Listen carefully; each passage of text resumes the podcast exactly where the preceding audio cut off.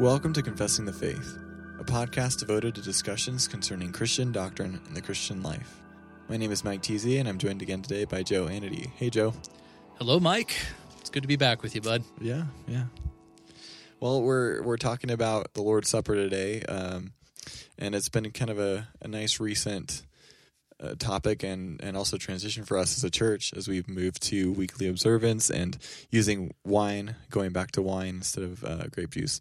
I mean, we offer it both, but uh, well, that's going into more detail. But anyways, um, I'm excited to keep talking about this topic, and um, obviously, you've had some discussions with various people from the church and about this topic, and that's kind of why we're doing this podcast today, right? Yeah, I devoted two sermons to uh, the topic of the Lord's Supper, and looking back on it, I kind of wish I would have taken three. Um, I think if I were to do it over again, I would have devoted a third sermon to the topic of fencing the table and how it is that we uh, are going to do that at Emmaus and to give explanation as to why.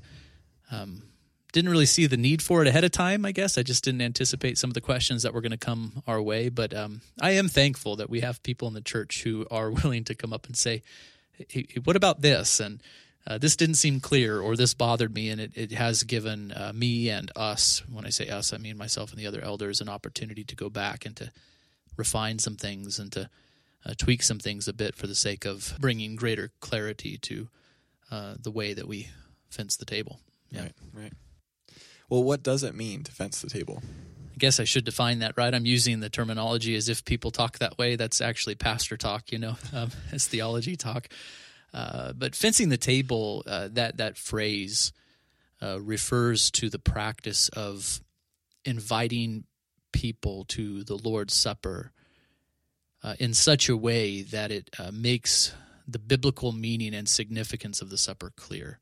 You know, so it's not just a let us partake, you know, and, and not not another word is said about it, but rather it is uh, brothers and sisters, you are invited to the table, and here is what the Lord's Supper signifies, and therefore here is who it is for, and this is the way in which we should partake. And so, uh, you know, you get the imagery. It, it's it's a building a fence around the Lord's table uh, as a way of really warning against the dangers of partaking of the supper in an unworthy uh, manner. That's right. that's really at the heart of this uh, this thing here. So, you know, in the moment I say that, I, I, think I should also point out that on the one hand, I think it's very important that we do fence the table. This is not just a common meal, right? This isn't just us getting together to eat something, right? Um, th- th- this is a sacred meal. Therefore, we do need to introduce it as such uh, to put that constantly before uh, people's minds.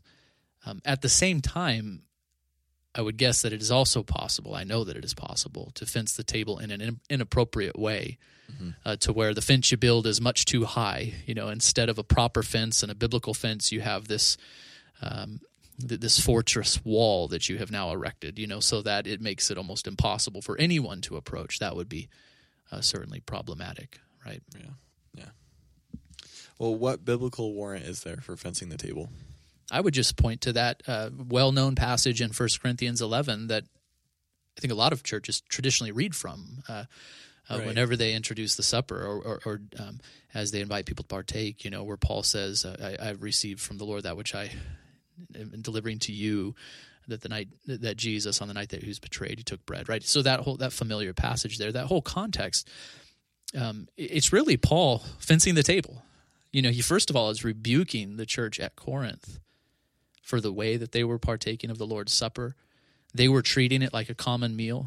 They were just eating and drinking in much the same way that they would in their houses, and they were even giving themselves to excess, uh, even uh, uh, getting drunk during the Lord's Supper, which I mean just goes to show you how how troubled that church in Corinth was. Right. Uh, by the way, I think that uh, helps to make the case that indeed the early church was using wine and not Welch's grape juice, right? Uh, right? they, they, they, were struggling with drunkenness, and Paul's solution to the drunkenness wasn't say, "Well, let's use non-fermented grape juice." Instead, his solution was to rebuke them for it, to call them out on their sin. Uh, they were gathering together on the Lord's day, and whenever they did, they were observing the supper. He's rebuking them for doing it in a bad way, And then at the end of that passage in 1 Corinthians chapter 11, uh, the Apostle Paul fences the table. Uh, he warns uh, the church um, about partaking the Lord's Supper in in an inappropriate way. So, verse 27, for example, whoever therefore eats the bread or drinks the cup of the Lord in an unworthy manner will be guilty concerning the body and blood of the Lord. Let a person examine himself then, and so eat of the bread and drink of the cup. For anyone who eats and drinks without discerning the body eats and drinks judgment on himself. That is why many of you are weak and ill, and some have died. But if we judged ourselves truly, we would not be judged. But when we are judged by the Lord, we are disciplined so that we might not be condemned along with the world. So, what is the point? He's saying, come to the table, but then he fences it, doesn't he? He says that, come in a worthy manner, come having judged yourself, come having discerned the body. Um, obviously, Paul's view of the Lord's Supper is that it's not just a memorial meal. It's not just a time for us to remember the death of Christ. It is that. But evidently, there's more going on than that because there are spiritual consequences either for good or for ill. Uh, no pun intended. Some were ill, right, because of their uh, their hypocrisy. You know, their taking of the Lord's Supper in an unworthy manner. So I think it, there, there, there's clear biblical warrant for this that ministers ought to invite uh, Christians to the Lord's Supper. Uh, they ought to compel them to come and to partake, but at the same time with a word of warning ahead of time. I think it's just a simple pastoral task, actually, to consistently call the congregation to um, to repentance mm. and, to approach the Lord in a reverent way. Yeah, yeah, helps keep significance to the Lord's Supper and helps us to um, just really actually take contemplation seriously. For yeah, I wonder. I, I wonder if churches have really stopped fencing the table. I think we'll get to that a little bit later. But I know that there has been an ebb and flow in this regard throughout church history. Oh yeah uh, where sometimes the church would make a practice of fencing the table, other times that practice would be uh, neglected. Um, but I think it's an important and biblical thing for us to do. Yeah. Well, when when should a person not partake? When should a person not partake of the Lord's Supper? Um, I would probably answer that question um, beginning with this statement: the goal is to have people partake right? I could see this becoming a problem in, in a church uh, to where the table is fenced. People are encouraged to look inward, to discern the body, to judge themselves. And I could imagine uh, this culture growing within a church to where individuals start to judge themselves so severely that it's almost um, uh, something that is celebrated to not partake right? Yeah. To where you look, oh, my brother here has judged himself so thoroughly that he's letting the elements pass, or my sister, look at how holy she is because she is so um, remorseful about her sin. She she partakes only ten percent of the time, or something. You know, right. that's not the goal. I think the goal is to have everyone who is in Christ partake, but to do so after examining yourself and doing something in response to that examination, confessing sins to the Lord. Uh, for example, go, go to the Lord in prayer and confess your sins to Him. Or uh, going to a brother or sister whom you have offended. Even during the service, I, I don't know if I've ever seen this happen. Maybe, well, I've done it actually because, you know, there are times where I'm sitting next to my wife. Uh, you know, I need to make a practice of going over and sitting next to the family. Actually, I usually stay up in the front uh, just for the sake of being close, uh, you know, to where I need to be to direct things. But there, there, there was one time I can remember uh, to where I, I, think Lindsay and I were having a rough morning together, you know, and I was rude to her. Um, and so I did slide over there and I said, Will you forgive me? You know, here I am leading the Lord's Supper, and yet there was this unresolved thing between my wife and I. And and I needed to go and slide next to her and, and to repent, you know, before God, but also to to ask for her forgiveness. Um, so that's the goal. The goal is not to half of the time never to, to, to, not partake. You know, that's not the issue.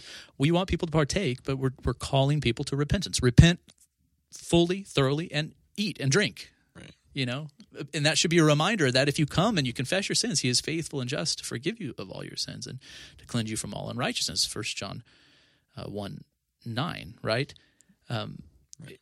It, it's a picture of that i've repented and now I'm feasting upon Christ, you know, and continuing my walk with Him. You've said this before in one of the moments that you fenced the table in the past, but just saying how uh, kind of combating that over overly humbleness, I guess. I don't know. You know what I mean? The overcompensated humbleness, I should say. I'm not sure how to say that. But by just saying, you know, by eating and drinking, you're also reminding yourself of that forgiveness and that you're receiving. So, you know, of course, we're, you know, we're encouraging ourselves to, to repent, but also to remember that we have been forgiven. Right. I think it is possible. Uh, the, the, the table needs to be fenced, but it could be misunderstood. Sure. Um, maybe it would be my fault for not communicating it clearly, but I even think if it is communicated clearly, sometimes people might hear, "My goodness, the goal or the standard is perfection." Then, huh? It's like, mm-hmm. no. I, I mean, if I said this before, I've said this before. If the standard were perfection, then the trays would go out full and they would come back yeah. full yeah. Yeah. every Sunday. No, the the goal, the standard is an authentic walk before the Lord, a walk marked by repent, authentic repentance before God. And uh, the unity which the Lord's Supper symbolizes also needs to be maintained so that there is division, uh, that everything is done in one's power to to remedy that.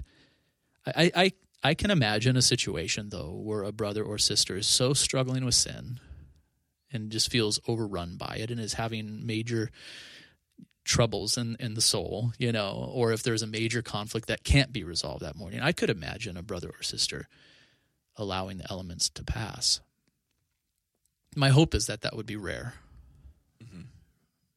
You know, um, but but it might that situation might arise where upon examining oneself, the, the individual says, you know what, I'm just living in sin right now, and it's not appropriate for me to partake again, I hope that individual then uh, later that day, you know, immediately after the service, it works to taking care of whatever the issue is, talks with the pastor, an elder, talks with a brother or sister in Christ. But um, so I, I, imagine that it would happen from time to time, but I hope it's rare.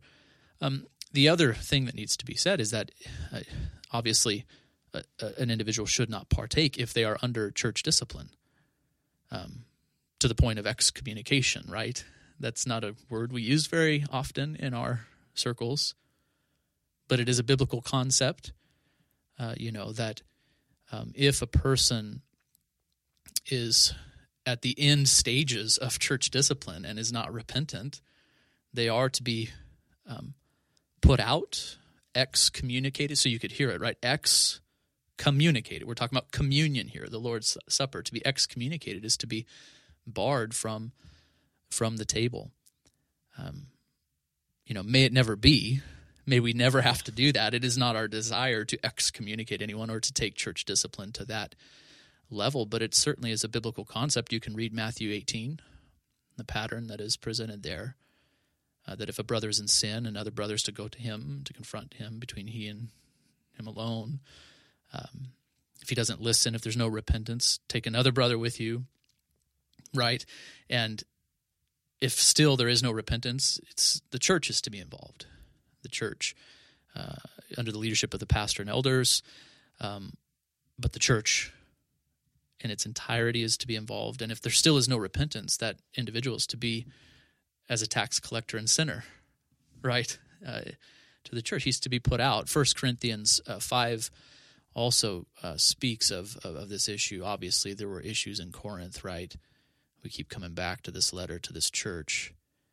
Um, but in 1 Corinthians 5, it begins with this word It is actually reported that there is sexual, sexual immorality among you, and of a kind that is not even tolerated amongst pagans, for a man has his father's wife, and you are arrogant. Ought you not rather to mourn? Let him who has done this thing be removed from among you. So there was this situation where a member of the church was sleeping with his father's wife. So this must have been a stepmother, something like that. There's there's some some severe form of sexual immorality going on, uh, to the point where uh, Paul points out that this isn't even acceptable amongst pagans, and it's in the church. And here's what's worse: you're all arrogant about it. You're almost chuckling about this thing, laughing about it, as if it's okay You know, shouldn't you be weeping instead? Uh, what should be done? Well, this individual should be removed from you. It's excommunication, right? Um, I see here uh, an instance where Paul just uh, lays out discipline in a very rapid um, sort of manner, right? The Matthew 18 pattern, I think in some circumstances would take weeks and months and sometimes months upon months, you know, to, yeah, to yeah. walk through. It seems this situation is so severe and it's so public and it's so well known that Paul just, you know, uh, drops the verdict uh, almost instantly here. There was probably a history to it as well.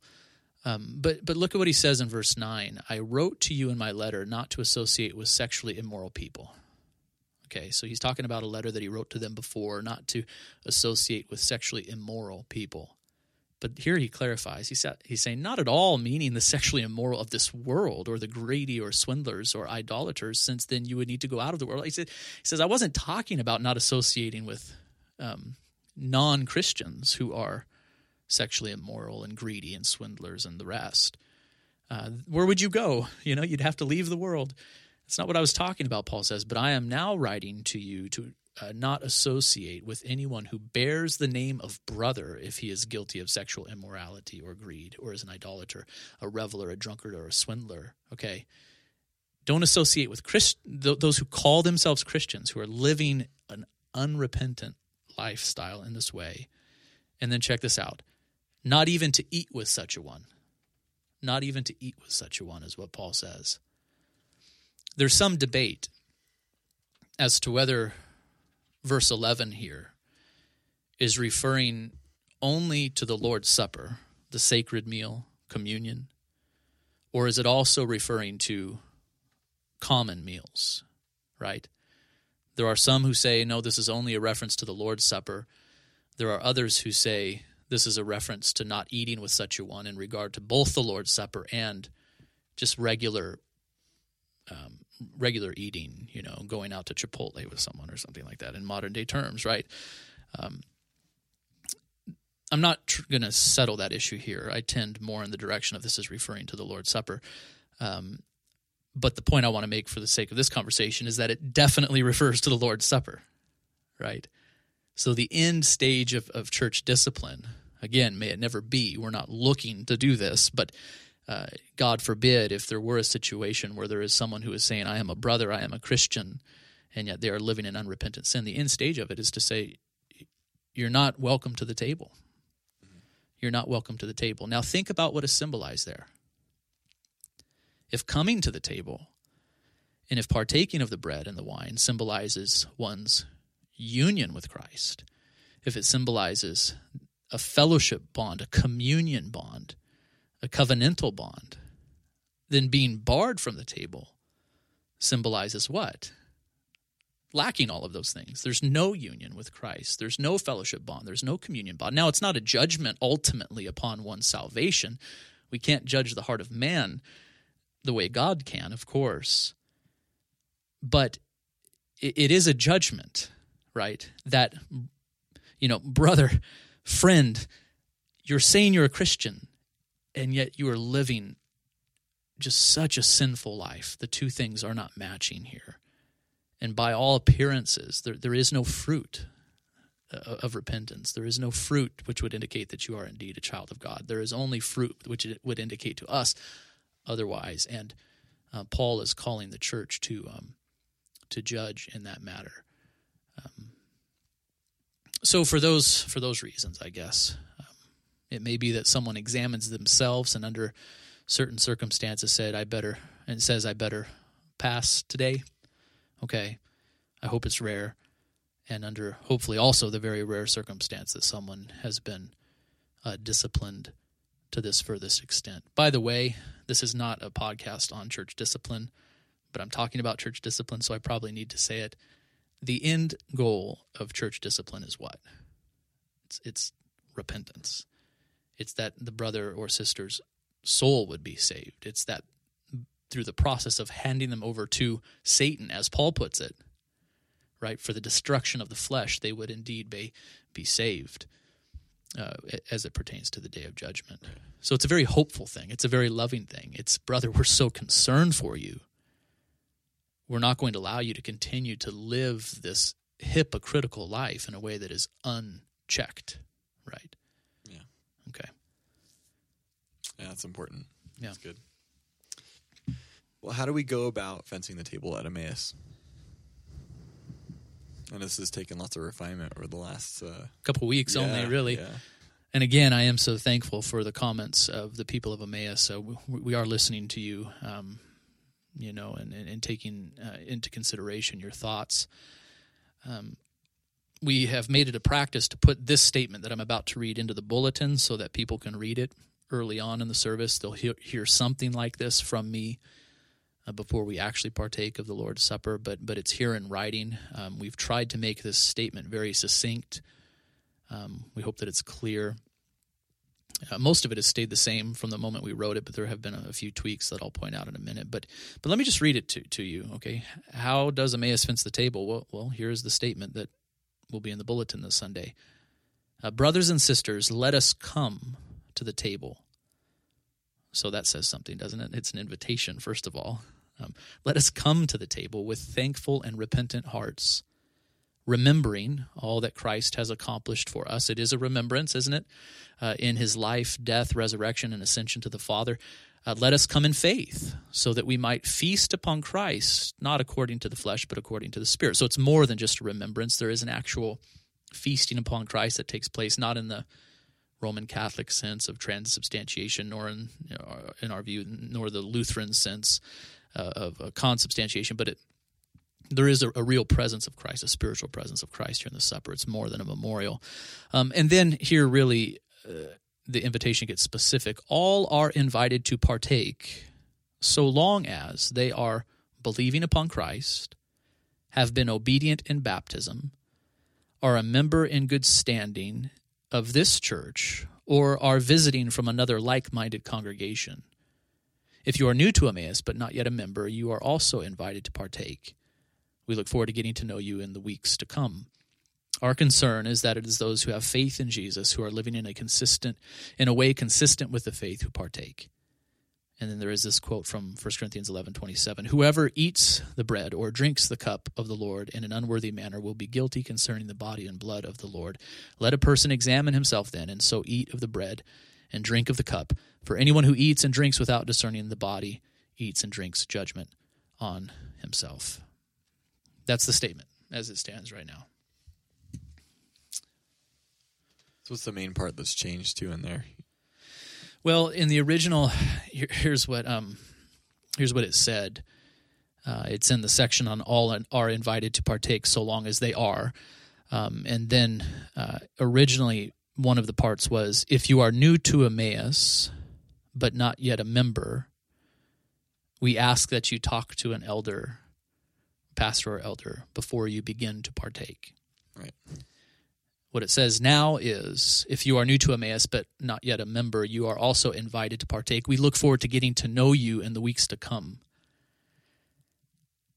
So it's not real different, you know, substantially different, but it is also in some ways. Here's the way I would put it. At first, when it comes to those who are coming into church into the church uh, for the first time who are new they would have been greeted more with a red light you know we want to get to know you. We want to hear your testimony. We want to understand where you're coming from right and and what your intentions are here. So there is a desire to pastor people. That's the common thing between both statements right? There's a desire to pastor people to shepherd people to to know people and to be involved in people's lives right?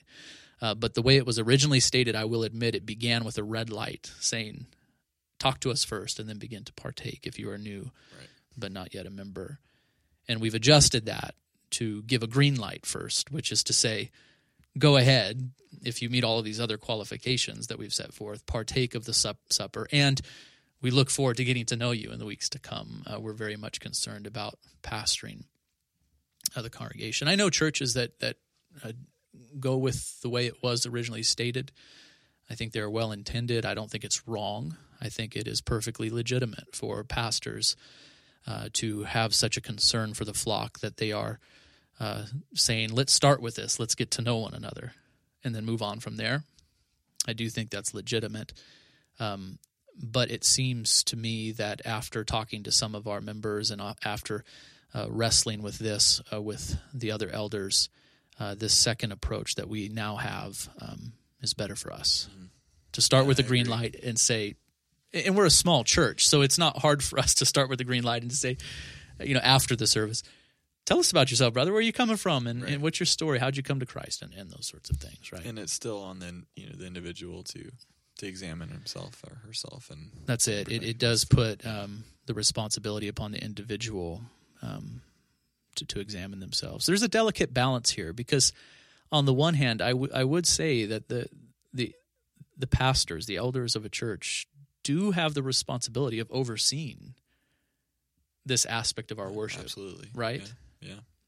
yeah. Um, but at the same time, individuals have the obligation to examine themselves, and so there is kind of a, a fine line there and a delicate balance. And, and that's so, why it's that, especially with the new the new person giving that you know that statement for the new person is helpful. Yeah. So, so. thanks for your patience with that. Um, and I'm sure we'll continue to tweak this a little bit. Um, you know, so so pray for wisdom there for for the elders of Emmaus that we would uh, look carefully at these things. But uh, this is where it stands as of today. Yeah. Well, let's talk about the individual components of that statement. So, um, starting off with the, the beginning there, um, why is it necessary for us to be believing upon Christ? There is a view out there which would say, um, you know, why does it really matter? Just let people partake. And what harm is done if someone does not have faith and yet they partake of the Lord's Supper? I think that's, that, that's actually a very common view. Like, why do you need to say all this? Just welcome everybody, give everybody the green light right? I would say that's the predominant view today, at least in yeah. our in our yeah. area. Um, I would respond to that by simply drawing your attention to what it is that the sacrament symbolizes. Again, it symbolizes the fact that we are eating of Christ, not carnally, but with the mouth of faith, that we are feasting upon him spiritually, that we are saying yes and amen to him, and we have made him Lord. You know, we, we, we are receiving him.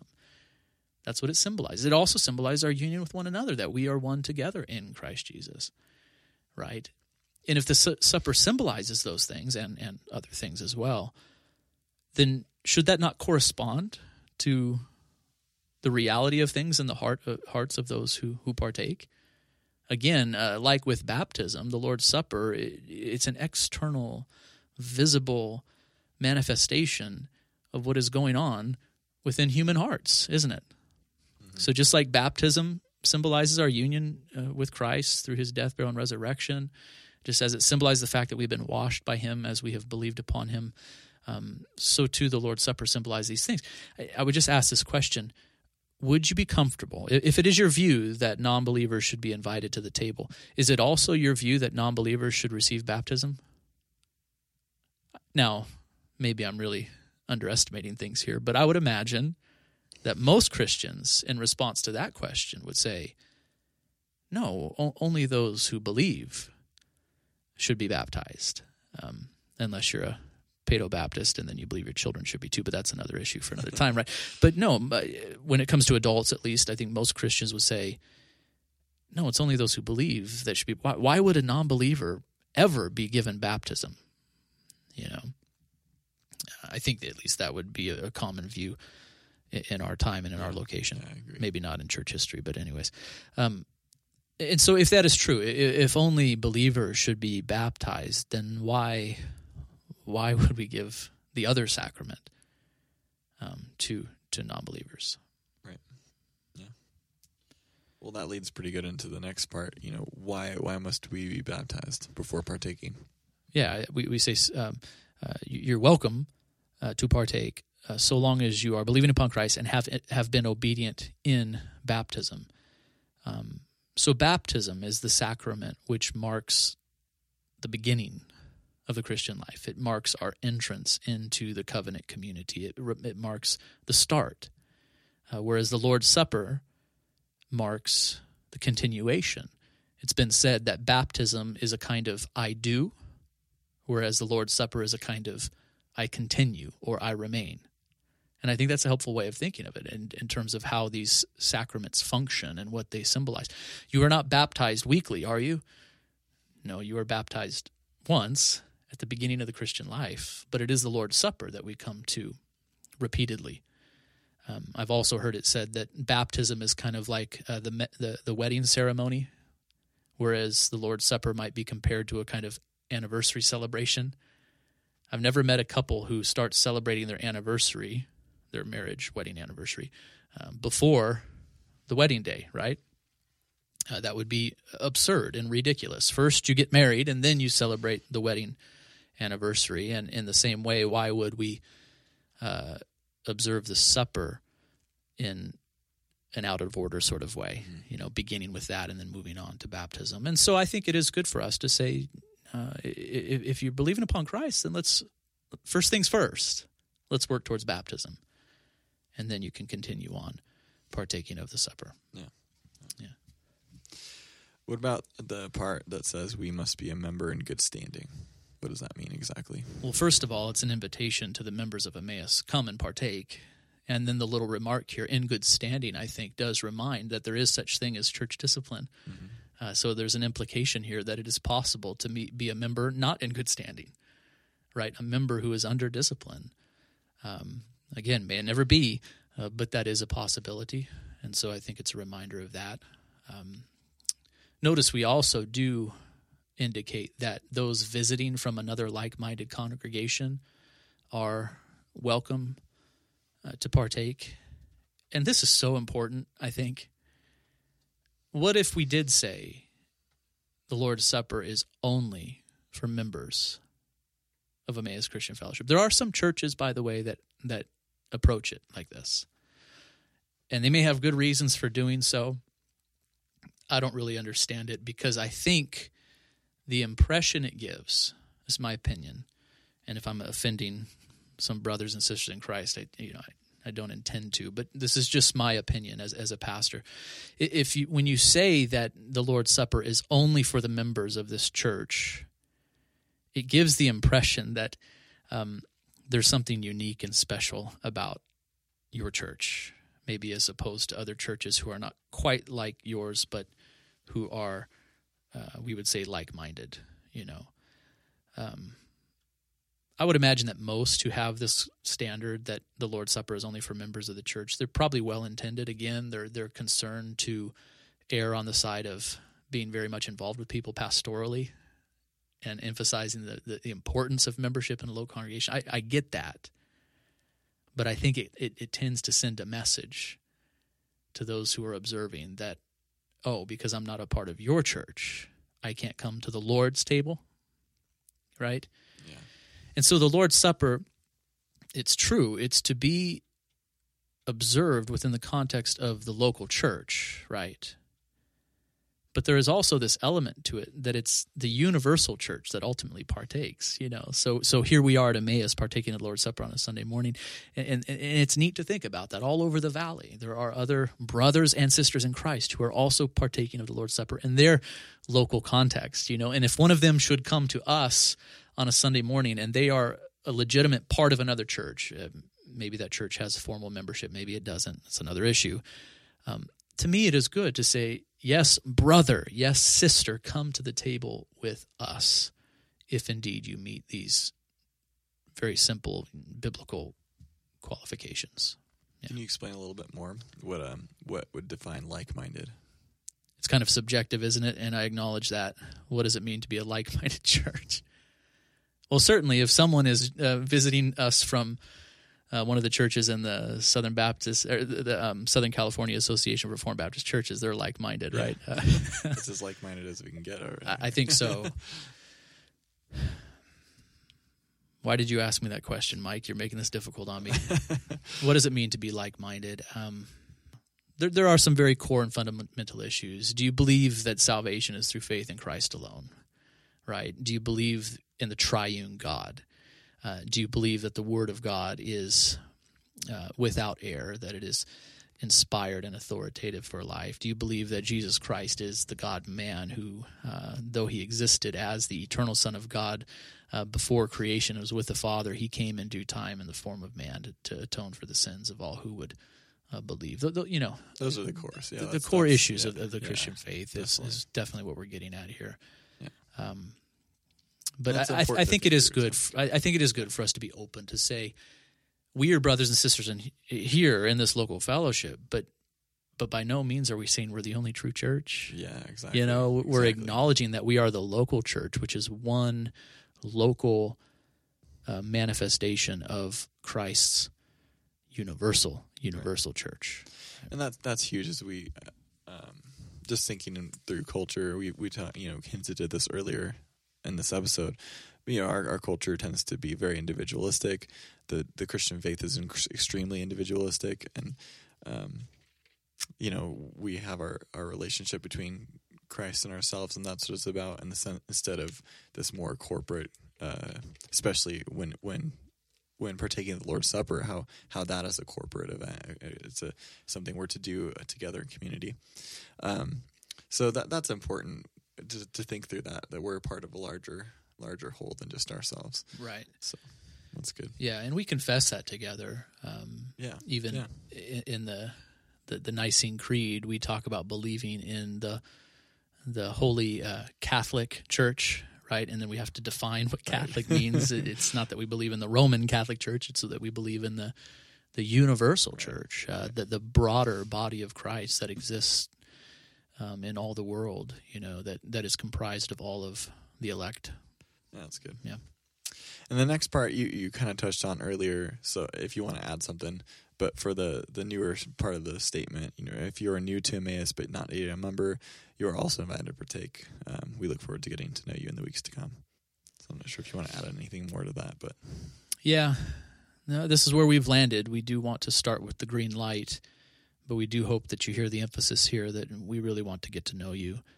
Also, it is implied that at some point you will pursue membership. Oh yeah, in the yeah. local church. Um, that might be a conversation we need to have. Why do we why do we think membership is important? Does that go beyond the scriptures? You know that that sort. Of, mm-hmm. No, it's that we we see clear uh, uh, biblical warrant for uh, the pastors having the responsibility of receiving people into the congregation in a way that is healthy. You know, so it's implied there that in due time, it may be within a month, it may be three, it may be a year. It's different for different people and that's fine. But it's implied from the outset that you may be new to Emmaus, but not yet a member. Uh, we invite you to partake, but our hope is to get to know you and to work towards uh, membership. I think what you'll notice here, though, is these three things have been mentioned that you're either a member in good standing, visiting from another like minded congregation, or new to Emmaus but not yet a member. Um, th- those are three categories of people who have been mentioned here. There's probably a fourth category of, of, of uh, um, of professing Christian that needs to be addressed. They are those who call themselves Christians but don't fit into any of those three. Uh, they are neither a member of Emmaus nor are they a member of another congregation, nor are they new to Emmaus, you know, and yet serious about staying and being regularly involved in the church. But they are what we would call those uh, Christmas and, and, Easter types of Christians yeah, in our culture. Yeah. I think it's a cultural form of Christianity. I would actually discourage people who are in that fourth category, the, the Christmas Easter crowd, from partaking. And the reason for it is because here you are professing Christ, but yet, to put it very bluntly, and I know this sounds blunt, you're living in sin. Uh, you're living in sin when you call yourself a Christian, and yet you refuse to associate with Christ's church. The church is the bride of Christ. The church is a thing that Christ has purchased with his blood. It is a thing that he loves supremely, so much so that he would lay his life down for her.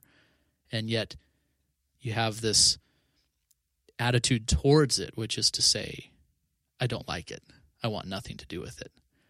Uh, it is popular for some to say, I love Jesus, but I hate the church. Yeah, yeah. How can you claim to love Jesus and yet also say that you hate the thing that he loves most, that he laid his life down for, that he shed his blood for. And so I get it.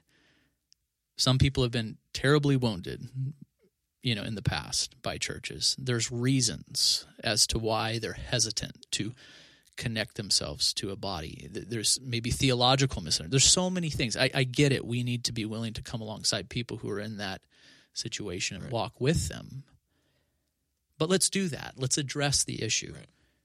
instead of showing up once every three months or six or once every year and saying, yeah, everything's cool between me and God, and right, I, will partake of the Lord's Supper, no problem with that. Though you're, you're living in this perpetual state of not being a part of uh, the body of Christ, the body of Christ. Yeah. And the last part does a great job of summarizing everything. Um, this our concern is that it is those who have faith in Jesus who are living in a way consistent with the faith who partake. That would be a summary statement. If yeah. you wanted to know how we fence the table, I guess if, if it needed to be in one sentence, I would just say that. That's our concern. Those who have faith in Jesus, who are living in a way consistent with the faith, it's those that we invite to partake. Right.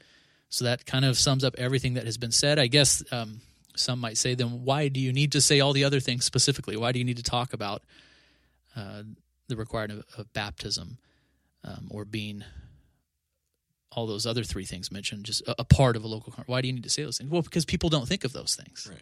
That's just the truth of the matter. Um, you know, they don't think of the need to be baptized. They don't think of the importance of belonging to a local congregation. Um, and so I think they need to be spelled out more carefully in our culture today. That's yeah. why. Yeah. yeah. Well, some may say that this uh, could tend towards legalism. And what would you say to that? I think we really need to define what legalism is. You know, that that charge is thrown out all the time. And I think it's thrown out oftentimes by people who grew up in a particular church culture that is the opposite of legalistic. Uh, we might call it an antinomian church culture. Uh, antinomian meaning a church culture that just has no law whatsoever. No, right? Um, if you grew up in a in a church culture that is very loose and casual and dare I say even irreverent, you know, and you come into a church culture where there is more structure, it is you know tempting I think to look at that and to say, well this is legalistic.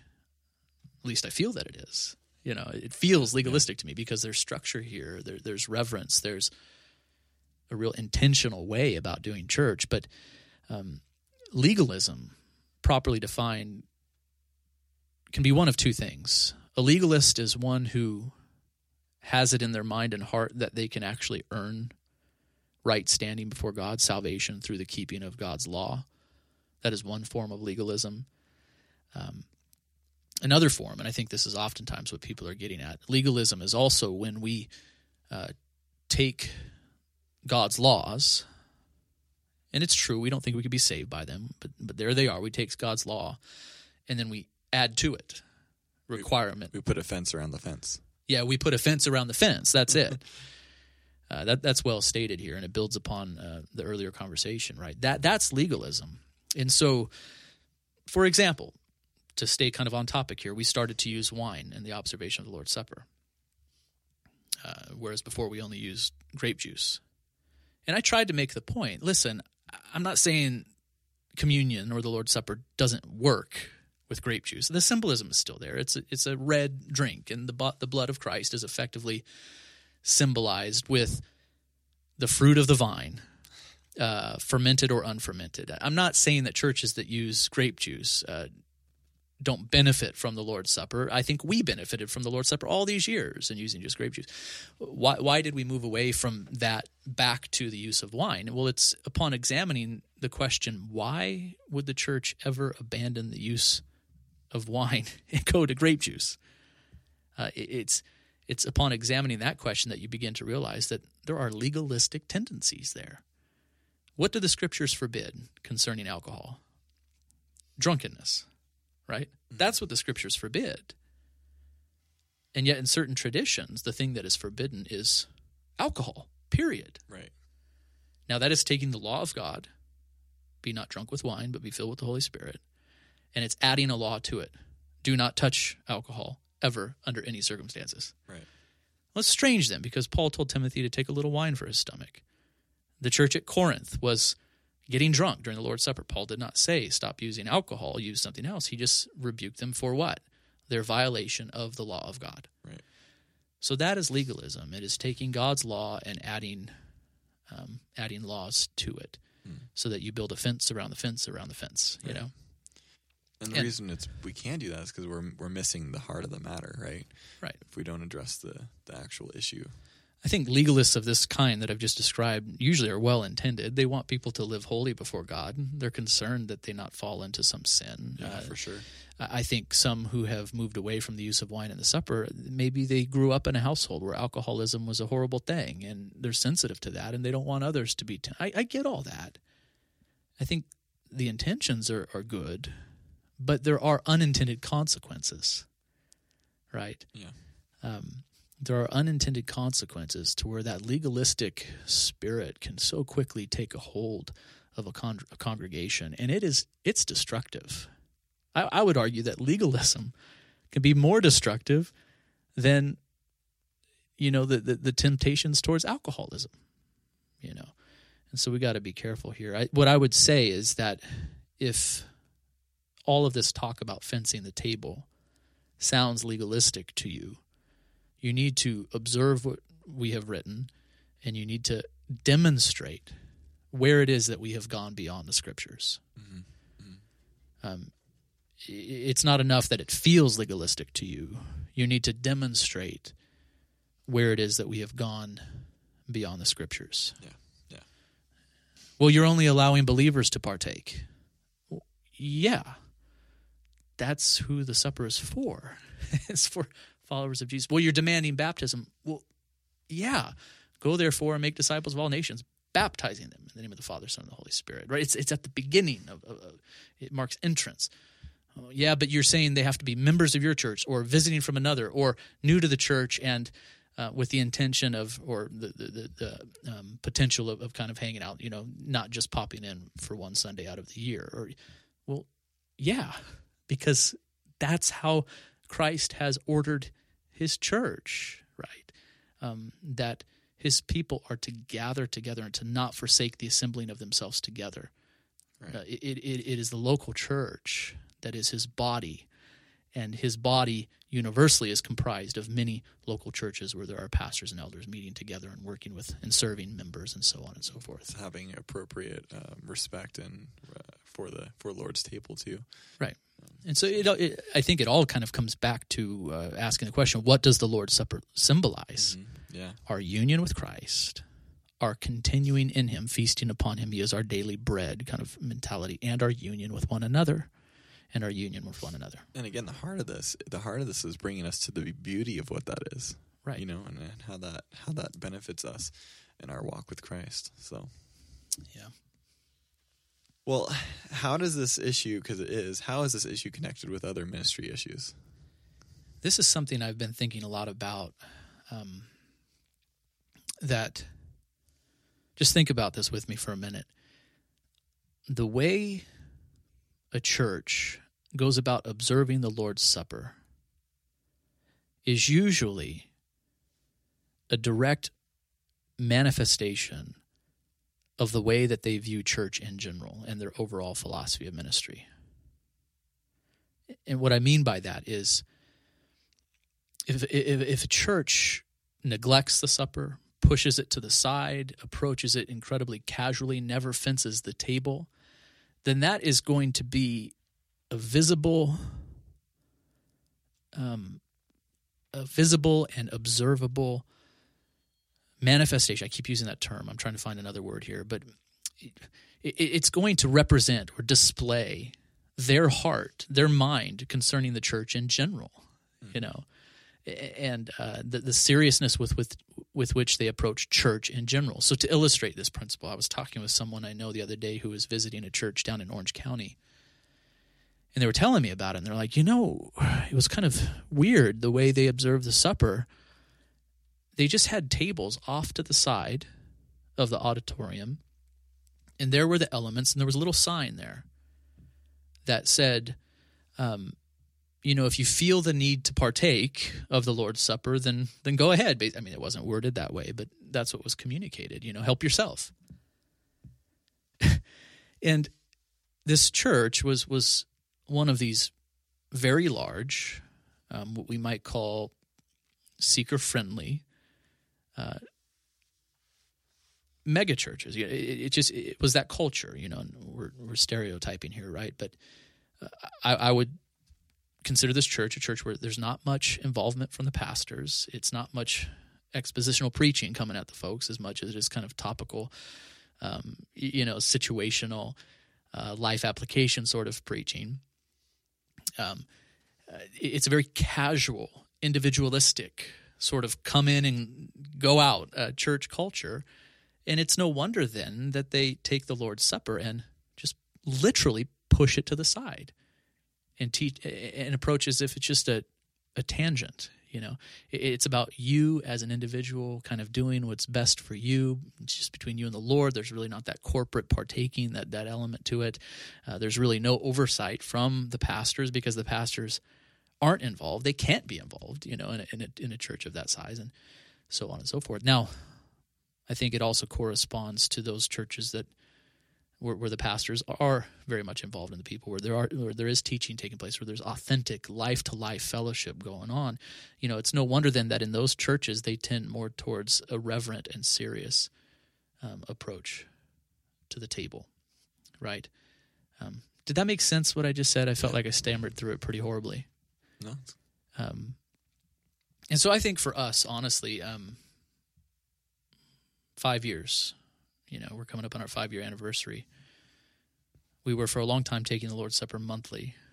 I think it was just natural for us to question that, to observe the scriptures, to study church history, but but it was kind of natural for us also just to say, you know what, every everything that we're doing here at Emmaus is is geared towards you know pastoral involvement teaching life to life relationships a high level of, of community right? A, a, high emphasis upon authentic fellowship and communion bond. No wonder then that over time we're drawn to weekly observance and also to more of a reverent and serious approach to to the lord's supper. Right. It's just an observation. I don't know if it plays out perfectly in every circumstance but there seems to be a connection to me yeah. between the way a church approaches the supper and their overall view of the church and um, philosophy or, or approach to ministry. Well, they all go together. They really do. Well, I hope that we hope that brings some clarity to the issue. And um, again, if you have questions at all about any of this, um, please send us an email. Talk to us at at church on Sunday. Um, we'd love to talk about it. So, I mean, it's it's been an exciting and helpful move, I think, for us as a church. And um, again, the heart of this is to to bring bring us back to what what this is meant to be. Well, thanks for listening to this episode of Confessing the Faith, and until next time, abide in Christ.